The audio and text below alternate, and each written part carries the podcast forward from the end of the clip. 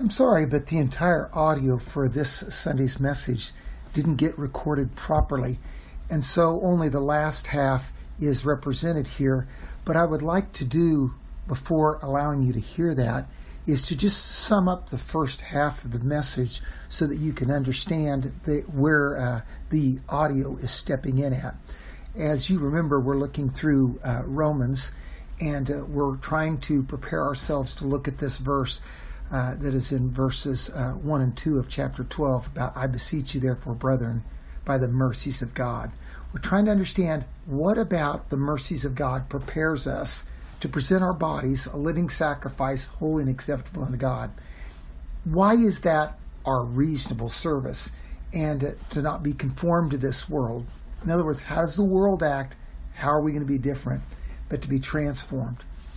And uh, we've been going through each chapter, chapter 1, 2, 3, 4, 5, 6, 7, today's assignment. And, uh, and each Sunday we're uh, looking at one particular verse within the chapter that kind of summarizes the whole of what the chapter is talking about. For instance, in chapter 1, I'm not ashamed of the gospel. So we're not ashamed of this. We believe in the gospel. It's the power of God uh, for salvation to everyone who believes, to Jew first and also to the Greek. And we, we watched as chapter 1, 2, and 3 kind of summed up the working of God. And that, uh, that summing up is that Abraham believed God and it was accounted to him for righteousness. Chapter 4, verse 3.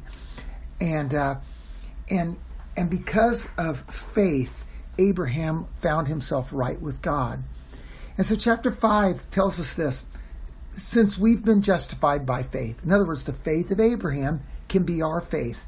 And if we'll just believe God like Abraham believed God, we can stand justified before God. And, and what does that look like? It says we have peace with him through our Lord Jesus Christ, chapter 5, verse 1. And so uh, we're at peace with God. And so, what does peace with God bring about? Well, it, it, it brings about the reckoning that we consider ourselves dead to sin but alive to God in Christ. And that's, that's Romans chapter 6, verse 11. So, uh, so the outworking of that, uh, that question uh, or that statement of 611 uh, consider ourselves dead to sin but alive to Christ. The outworking of that is, is a new love and a new commitment in Christ that chapter 7 begins to delve into. And kind of the summary verse of chapter uh, 7 would be verse 13. Uh, that we, we lived under the rules uh, before, but now we're not under the rules. We're under the new relationship in Jesus Christ. And, and so there's a question that comes up and that is, are the rules bad? And here's how it says it in Romans 7:13. Did that which is good then bring death to me? By no means. It was sin producing death in me through what is good, in order that the sin might be shown to be sin, and through the commandment might become sinful beyond measure. In other words, what do the rules do? The rules show just how broken I am. I, I, I recently got stopped uh, for not stopping at a stop sign. that was the rule. I was in Ozaki and the police officer pulled me over. I was sure I stopped, but he told me no, I didn't. And uh, and I, I got written up. And uh, fortunately, it was it was a warning ticket. But uh, the rules are the rules. And uh, we're watching preseason football right now. And the rules are the rules. And they have new rules in football. And the players are learning those rules. The game can't be played without rules. But are the rules bad? No. The rules aren't bad, especially not the law of God. But the, the law was good. But what it showed me is that I'm broken. I'm broken by something called sin. Sin produces death in me through what is good I find out just how bad I am. And the sin, in order for it to be sin, I, I saw the rules.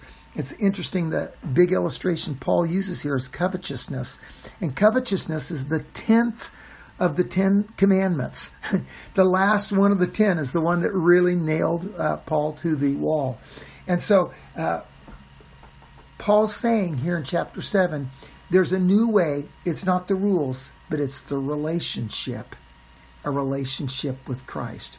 Now, how is Paul going to be able to explain this? Well, he's going to explain it with a very powerful illustration that, that starts chapter 7. And that illustration is the illustration of a wife whose husband has died, is no longer married.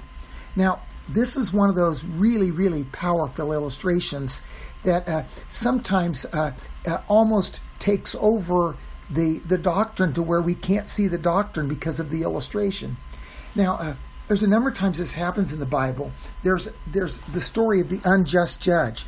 This widow went to uh, the judge to, to, to plead her case, and the judge didn't want to listen to her. So she went back and she went back and she went back and she went back. And all the time uh, until finally the judge says, Man, I'm, I'm going to get out from underneath this woman. I'm going to settle in her favor. And then that story is used to teach us this is what God wants us to do with prayer. Now, the unjust judge isn't an illustration of what God is like. It's an illustration to show us how God wants us to pray. There's the prodigal son, another story that has all kinds of difficulties in it in regard to the dividing of the inheritance, in regard to what the other brother thought, and all of these things. But the prodigal son story is not there in Luke chapter 15 to tell us how to raise our children. it's there to tell us what God's love is like. There's the shrewd steward. The shrewd steward is a guy that finds out he's going to lose his job, and so he cuts some deals with people that owed his master money. And the master finds out about it after the deals have been brokered, and he tells the steward, he says, Man, you're, you're a smart guy to do this. He doesn't keep him on, he continues to let him go. He gets rid of him as his steward. But, but the steward is used as an example of people that believe in the future of what God has more than the present that they're living. Now, all three of these illustrations are, are within the context of Scripture to show us things about God, but they don't tell us necessarily the right way to treat these circumstances. Now, that kind of a thing happens here in Romans 7. There's a powerful illustration of a woman, and the woman is uh, bereft of her husband, and as a result of that, she's no longer married. And now here's how Paul introduces this. He says, Do you not know, brothers, for I'm speaking to those who know the law, that the law is, is binding only as long as a person lives. Then in verse 2 he says, For a married woman is bound by the law to her husband while he lives. But if her husband dies, she is released from the law of marriage. Now, this illustration is almost too too powerful. I, I'm certain there were there are some widows here today that have the challenge of uh, dealing with that loss. I'm sure everybody knows of some uh, individual that was married and their mate has died and they daily grieve that. And I, I have to ask myself the question why use such a powerful illustration to make a point? Did Paul not know that this illustration was going to be just super powerful? I think he did. I think he did know. And I think he knew and he used it anyhow because he was wanting to show something. He was wanting to show that that getting free from the rules and moving toward living by the relationship is not going to be easy. It's not going to be easy. It's going to be complicated. And, and oftentimes I'm going to go back and forth between wanting to go back to that old rules style of living as opposed to the relationship style of living. And that back and forth tension and struggle is not going to be easy. And so it's at this point that our audio comes back from the message on Sunday. So we'll continue the message from there. And so Paul by the sovereign leading of God, chooses an illustration here that is fraught with challenges and difficulties and, and the realities of life. So then, if while her husband lives, she marries another man, she shall be called an adulteress. Nothing like taking the illustration and making it even more difficult. Now he brings sexuality into it. I'm like, come on, Paul. Like, do you not understand how difficult this illustration is? Oh, he knew exactly. And he brings in all these emotionally hot topics and buttons into this thing, and he's saying this illustrates the challenge. Look down at verse 4. Therefore, my brethren, you have become dead to the law.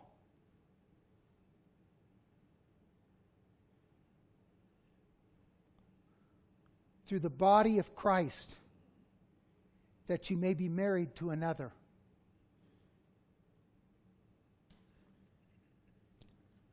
Marriage is the ultimate relational picture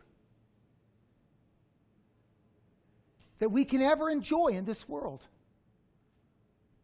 And, and, and, and the Bible says that, that marriage is an example of what, of what we are to Christ.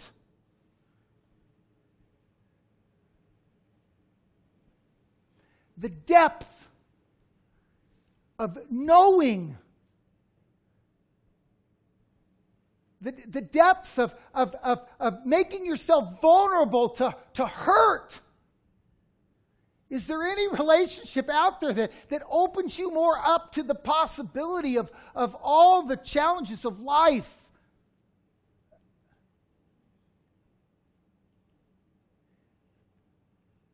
But in chapter 7, verse 4, Paul's not speaking of married to another as your spouse. He's carrying forward the illustration of being married to Christ in a relationship with him that that that that that is is is uh, mixed into every area, function, reality, and every element of who you are. I'm sorry to tell you this, but you don't get to be a Sunday only Christian. you might want to be, but, but Jesus has way more than that for you. He wants this to become part of everything stuff that a book of rules could not cover everything. I uh, found a phone at the side of the road yesterday. I uh, picked it up and pushed on it, and the battery was dead. So I brought it home and I had a charger to get it working. Now I've got this phone that the, the person did not lock, and I can go on Facebook and I can become their next status. I, I, I, I, glanced through a couple of their pictures because I was trying to figure out what they looked like.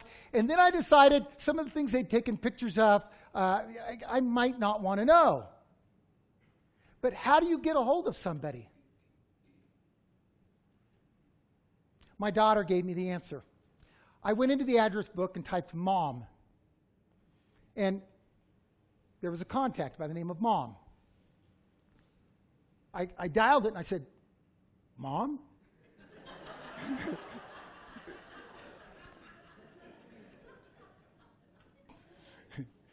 Anyhow, through a process and such, I was able to get this phone back to this individual, and they have it, and now they're making calls. And they're probably having a lot of people call them today and say, Man, why did you send out that one text? But anyhow, they'll have to explain that. Christ wants to be more involved into your life than your smartphone. He wants to be definitional to everything you are.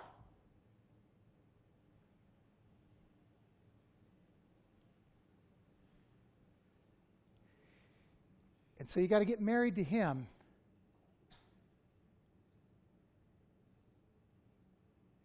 But you have to see you're no longer married to the rules.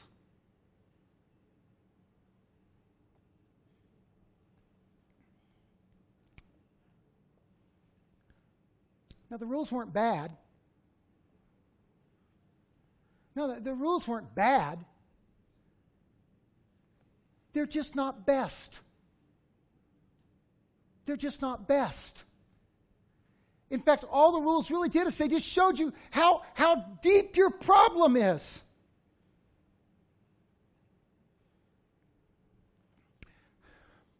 Now, I don't know any way to explain this to you except to give some illustrations from my own personal life. Uh, I could I could just start right now and I could start telling you about all the different rules that I've had that that have really uh, made me proud, made me arrogant at some places, some places made me made me vulnerable and ignorant at other places. And so uh, I would like to give you a series of illustrations from my life as to where these rules have all. Uh, but why don't I, instead of doing that, follow something else? The eyes have it. In this chapter, the word I appears 31 times. You find it in verse 1 of chapter 7. Paul says, For I speak to those who know the law. But after that I, Paul doesn't use I again until verse 7. And in verse 7, he begins using a series of I's. Do you remember how a, week ago or so, when we were in chapter 6, we noticed how that Paul said, we, we, we, we, we, we, we, we, we, we, we, we, we, we, we. Remember that? And Paul was wanting to say, this is stuff we all agree on. Now, Paul's doing the opposite here. He's saying, I, I, I'm going to be vulnerable. This is me. This is where it is in my life. This is I. This is my problem. I'm not trying to put any of this on you. I'm just saying, this is what I have found out. And so 30 times, he uses the word I. Now, this isn't because he's an egomaniac. This is because Paul is wanting to make it very, very clear. Someone that they look up to and admire, someone that they're asking to explain to them the very nature of the gospel. Paul says, I myself have struggled with this very issue of being dominated by the rules. Now, at this point, you get into this long discussion in Romans chapter 7. Was Paul a believer in Romans chapter 7? Or was this before Paul was a believer and he wrote this? Well, there's, there's all these enigmatic phrases that Paul uses in chapter 7 that make it difficult to figure out if this is before he was a believer or after he was a believer. And when you can't figure something out in the text, you know, I come to the conclusion God didn't mean for you to know. So the issue is not when was Paul a believer or when he not was a believer. The issue is this in regard to the process of sanctification and becoming like the Lord Jesus Christ, the rules got in the way. Paul says that might not be true for you, but it was true for me.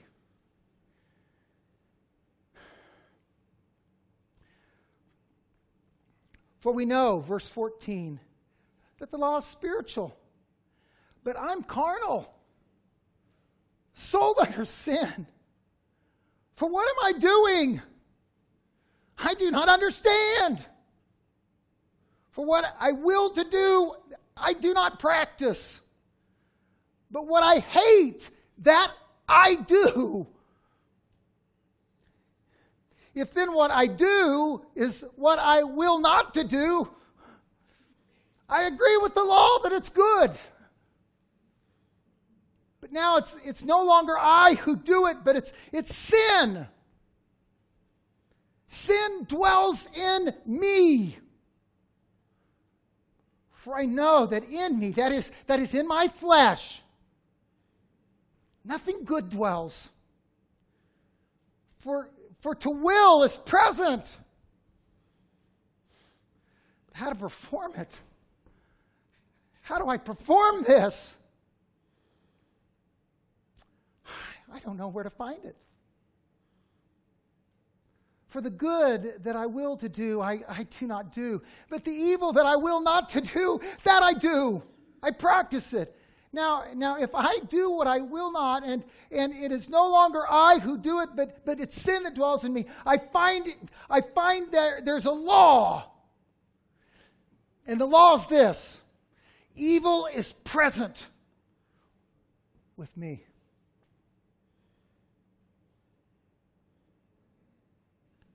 The one who wants to do good. I delight in the law. According to the inward man. But I see I see another law in my members, warring against the law of my mind, bringing me into captivity. The law of sin.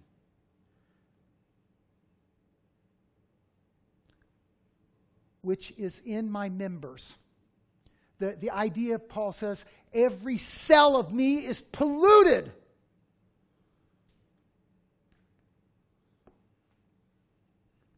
Wretched man!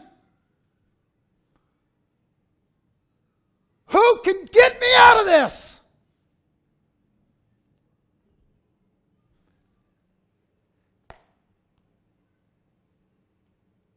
There's no rules, but there is a Savior.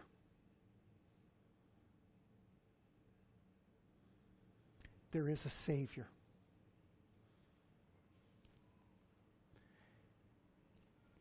And you need Him today as much as that first day you walked the aisle.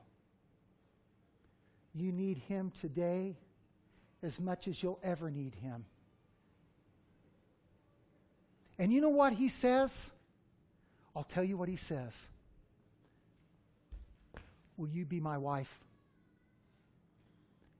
I want to be with you. He proposes to you. This isn't of your initiative. Oh, God, please do something to help me. This is of His initiative. I want you. I love you. I desire you. Be mine.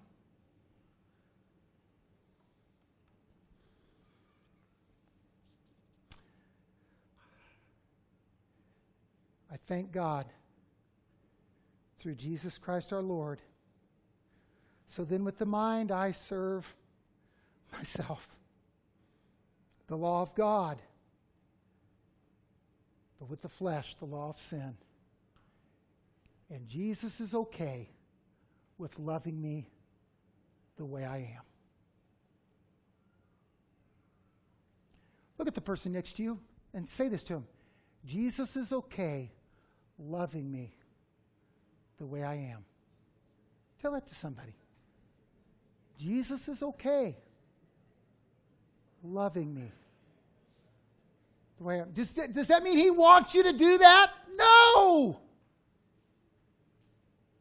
But Jesus is okay loving me the way I am. There's a name for that grace.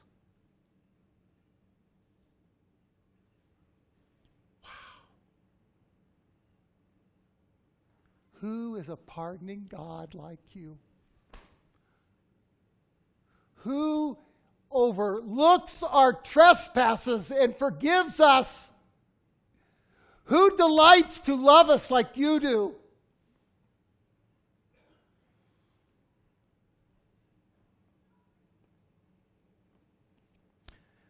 Father, thank you for that love expressed in Christ, known through faith that love that can literally transform this sinner, Brian Hardy. From deep within me to who you want me to be. Because I'm just loved. And I just pray that today that, that there's someone in here that they're wondering, does God love me? They would hear the voice of God echo in their souls, yes, I love you.